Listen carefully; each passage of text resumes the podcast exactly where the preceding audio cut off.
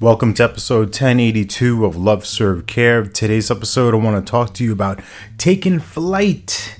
Yes, as we continue to celebrate my birthday over the weekend, Sarah, myself, and the kids, we went to do some indoor skydiving. That was this was the first experience I ever had with that. You know, me and the kids did this. Sarah wasn't comfortable with this, so she was our videographer and photographer for this experience. And before we actually stepped into the chamber and did the whole thing, right, you know, spinning and and and being basically suspended in the air, we had an awesome tutorial around 15 20 minutes training and really looking at hand signals really focusing on what the trainer wanted us to be aware of and preparing us for what we were about to experience and the main thing that he threw out were these three principles or three ideas to keep in mind as we were going through this. One being hold still.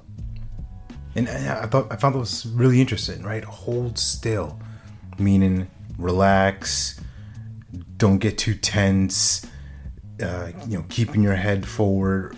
And actually, that's one of the other rules, so I just kind of gave it away right there.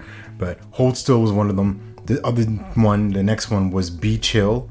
So being relaxed, right? Not flopping around, making sure that our movements are are uh, think of it like an inverse, right? The faster I move, the faster the air blows at me, and that can cause a panic in some people. So his his uh, instruction was really focus on being slow, really focus on steady movements and not herky jerky things, not making it um, something where you're you're you're getting out of position because you want to do something faster or you're you're feeling uncomfortable. And, and the last principle, which I already foreshadowed, was look straight ahead, right?